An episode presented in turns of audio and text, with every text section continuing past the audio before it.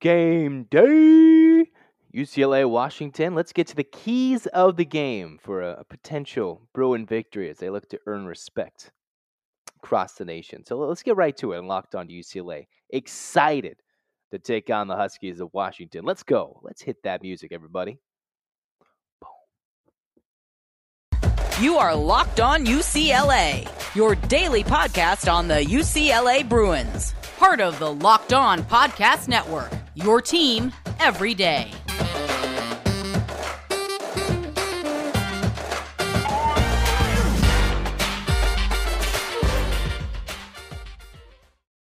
Hey everybody, it's your favorite host, Zach Anderson Yoxheimer. You can follow me on Twitter at Zach and Yox, or you can go follow the show Twitter at Locked On Bruins. Thanks for making Locked On UCLA your first listen each and every day. You can find it on Spotify, Audacy, Apple Podcasts, wherever you get your podcasts.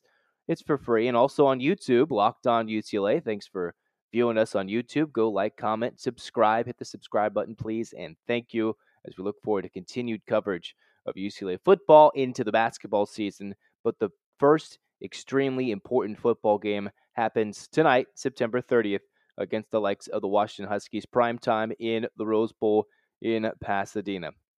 So let's get right to it as we remind you this episode is brought to you by Underdog Fantasy, the easiest place to spice up college football season. And it's getting spicy tonight. A pair of 4 0 teams UCLA, Washington. It's the Huskies who get the, the the AP love, the coaches poll love, coming in at 15 or 18, depending on which rankings you want to use. Either way, they're an offense clicking in all cylinders. We've detailed it in previous pods, but we'll kind of get back to the nitty gritty, saying what this game means for both teams, our quick keys to the game, and what my prediction for the game actually is. And we'll see how things play out. We'll see. For Washington, this is what they're playing for. They got a new head coach, Kalen DeBoer, bringing in as the new regime had a quick turnaround at Fresno State in a couple seasons there. And he's a team that's 4 0, looking to become the first Washington head coach in, I think, program history. This is what their play by play guy tweeted out to start his to start a UW career, as you know they referred to as a, a Washington career as a head coach, five and zero. Oh. No Washington coach has ever started five and zero. Oh. If they do that, they've got three pretty easy games after this. They can be eight and zero, oh, well on their way to a potential Pac-12 title berth, if not more with an easy schedule after UCLA until their home game against Oregon State in early November. That's what Washington has. They have their eyes on their easy part of the schedule in Pac 12 play following this Friday night circled matchup against the Bruins. For UCLA, it's a little different. This is the dream season. This is the season they've been building towards in Chip Kelly's tenure, now dreading and finding its way into year five all with DTR some way, some form playing quarterback for the Bruins in, you know, a variety of forms. For Chip Kelly and company, UCLA wins this game. They vault themselves in the top 25. Whether deserved or not, it just kind of seems to be the way the polls kind of work. You get a win over a top 15 team, they just sneak you into the, the 25, depending on how the game looks. So if the Bruins get the win, they're looking for some respect nationally, for, despite their kind of eh, woeful beginning even though they're 4 0, we all this we all expected a 4 0 start, but now this is where the it gets tricky. We've talked about how the next 3 games including the Washington game are extremely crucial for the Bruins going forward if they want to make a Rose Bowl, if they want to make a maybe an outside shot at a college football playoff. You know, top two teams in the, the Pac 12 make it to the conference championship game. You don't have to beat one team in your own division, you have to beat the rest of the entirety of the Pac 12. So it starts tonight for the Bruins their conference home opener. A win tonight would give UCLA some important respect. Washington, they have a chance to go on a run, be the upstart Huskies, kind of ruin, pretty most part, ruin UCLA's season with a couple of tougher games coming up theoretically for the Bruins. We'll find out if Washington's the toughest of the three after all is said and done. But the Huskies, they have their eyes on bigger goals and a quick turnaround and, a reload, if you will, through the transfer portal with Michael Penix Jr. and such. They've got a defense that's playing well. The Huskies, they they have their sights on lofty goals, just like the Bruins. It's a little different. You Hus, the Huskies, very easy schedule going forward. UCLA, they don't get this. The schedule just gets tougher the next three weeks and two games.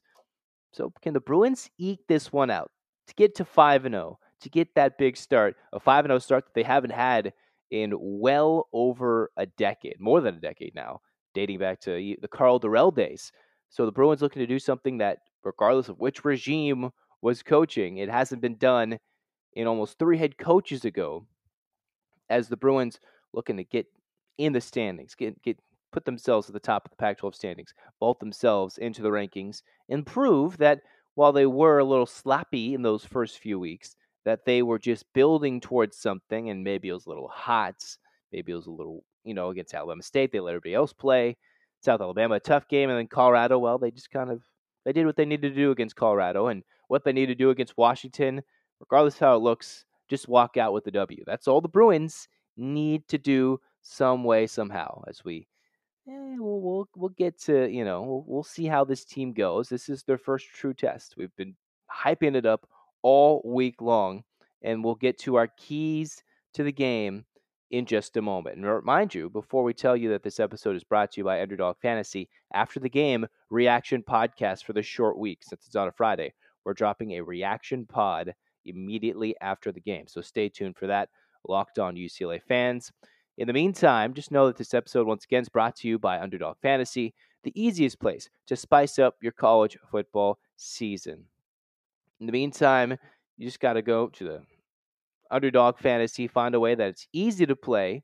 It's available in over 30 states. So you can just pick between two and five players across any team, and you can just find which player will finish higher or lower and just guess like that. One of the easiest fantasy games to play out there is you can win cold hard cash in a single game. It's easy to start, it's easy to get started, easy to play, and it's it's pretty solid. Just sign up with the promo code locked on, one word, and Underdog will double your deposit up to $100. Deposit $100 and get $100 free. Go to UnderdogFantasy.com or find the Underdog Fantasy app in the App Store or Google Play Store. Again, that's Underdog Fantasy with the promo code locked on as one word. Go get in on the college football pick'em action today, and you can go have some fun spicing up your college football season. Okay, let's get to our keys of the game as we're moving quickly here with this locked on UCLA episode. Two pods today, one with our prediction keys, the importance, the weight of the game, which we've been building all week, but just a kind of quick recap in this end of week episode for our Locked On podcast. Keys to the game. Let's get right to it. For UCLA, Washington, both teams coming with high scoring offenses one team with defense that's shown a bit more prowess than, say, UCLA has. And while UCLA's numbers defensively haven't looked absolutely atrocious, eh, we all can tell they have not been mighty impressive for the most part. So let, let, us get to it. We've talked about the, the, the importance of the offensive and defensive lines. The number I'm looking at for this game is three sacks. Can the UCLA defensive line get three sacks on Michael Penix Jr., a guy who has not been touched all season long. He's not been sacked. This is a guy that's been upright and he's had time to throw. If you don't give him time to throw, then maybe you can disrupt his rhythm and UCLA can maybe hold on back in the secondary and not let him to go deep down the field like he's been doing all season long. So can UCLA's defense generate three sacks or above defensively? Offensively, this is a Washington team that thrives. They've been ball hawks, five picks. They've had 15 sacks so far. Can UCLA limit the, the D line for Washington to three sacks or less? We have low ground, you know, we have a, a low standing, you know, for UCLA's defense. All right, only three sacks, that would be good for a team that's only allowed two sacks in four games in Washington. For UCLA, if they can limit the Husky defense to a couple of sacks, little under three sacks, maybe three sacks itself, that could still give DTR some time I mean, the offensive line, while still sometimes crumbling once in a blue moon, I think if they only allow three sacks, that could be successful against the Washington front that's gotten after the quarterback this year. So, key number right there three sacks. Above for the UCLA defense, or at least three, which would be more than Washington's given up all season long, and none with Michael Penix Jr. back there receiving the snaps. And if they can keep DTR upright, three sacks or less than UCLA can, I think, hopefully with the offensive line, we'll, we'll be doing just fine, we hope, if UCLA is doing everything right. Another key who makes the first mistake? Who makes the first mistake? It's the Washington team hasn't made too many mistakes in this first part of the season. Only a Michael Penix Jr. interception and a fumble so far for the Washington offense. It's Michael Penix Jr. who threw a pick against Portland State. They've fumbled it once. And UCLA, well, we've seen them cough up the football. And there's a Washington defense that's been able to pump in and get sacks, picks, everything in between. Can UCLA avoid the mistake and maybe force Washington to a mistake? Who makes that first crucial mistake in this game tonight at the Rose Bowl, in the game of the Rose Bowl? Who makes the crucial mistake? UCLA, they've tended to make the mistake a lot sooner than their opponents. Washington, well, they've, for the most part, avoided mistakes, at least offensively, for the majority of the season. A team that's averaging 44 points a game and almost 530 offense, uh, 530 yards of offense per game. The Bruins, pretty close, almost 42 points per game and just over 500, 500 yards of offense per game. It's just who makes the first crucial mistake? Is it a special teams mistake? We saw the Bruins, they've cleaned it up so far since week one, and it was special teams that led them to a close win against South Alabama. Is it DTR, who's got a 75% completion rate? Can he avoid the week one interception? He hasn't thrown any picks. Can they make sure they don't drop the football on a handoff like they did against South Alabama a couple times, either walking into the goal line or just on a simple pitch play to the right? Who makes the first mistake? Look at it, circle it, who makes the first mistake will be crucial because this leads me into my next point. Washington dominates early. They dominate. They come right out of the gate swinging. They outscore opponents 51 to 7 in the first quarter. UCLA, I've just I've detailed it. They they come out in the second half and they let it fly. In the second half of games this season, they're outscoring teams 78 to 21 and they're outscoring teams by 30 in the fourth quarter, 37 to 7. And the only touchdown the Bruins gave up in the fourth, a garbage time touchdown. And Washington's they've they've dominated their team so far. So a lot of their points they've given up in the second half have been garbage time themselves. Has been garbage time points against the Husky defense as well. But it's been UCLA that's been forced to play a bit more of a second half of the game than Washington has, for better or for worse for either side. But Washington dominates early. So if UCLA makes an early mistake, then that could harm their chance of winning. Washington can run away with it. But the big thing is who is going to win? Which trend is going to come through? Washington dominates early. They come out of the locker room and they tend to dominate in the third quarter, flipping the switch once again. UCLA likes to dominate a little late in their halves and flick it on, turn it on, and flip on the switch, I should say, coming out of the locker room and the complete second 30 minutes of the game, they're almost a different team. That's what they've shown thus far in their seven game winning streak in their four straight wins to open the 2022 campaign, which trend continues. And theoretically, Washington could start to start out of the gate fast, and UCLA could come back. It's who can, who makes a big hole for themselves. If UCLA is pretty even by the end of the first quarter, whether it be 14 14, 7 7, or highly doubtful, but for some reason, whether it's 3 3 or 0 0 after a quarter, considering these two highly touted offenses coming in, well, then UCLA, I think, is keeping pace. If Washington's up two scores after the first quarter, well, Washington's playing the game to the way they like it, jumping on and coming out with kickoff and dominating from the jump, just like that. So if UCLA can stay pretty much even with Washington in their two big quarters, the first and the third, and then flip it on like they do late, then we can see if this is a trend that's worth going forward for the Bruins maybe stop some, you know, lackadaisical starts and get right to it right away, which we've seen in the second half. Can the Bruins bring that dominance from the second half and spread it out through four quarters?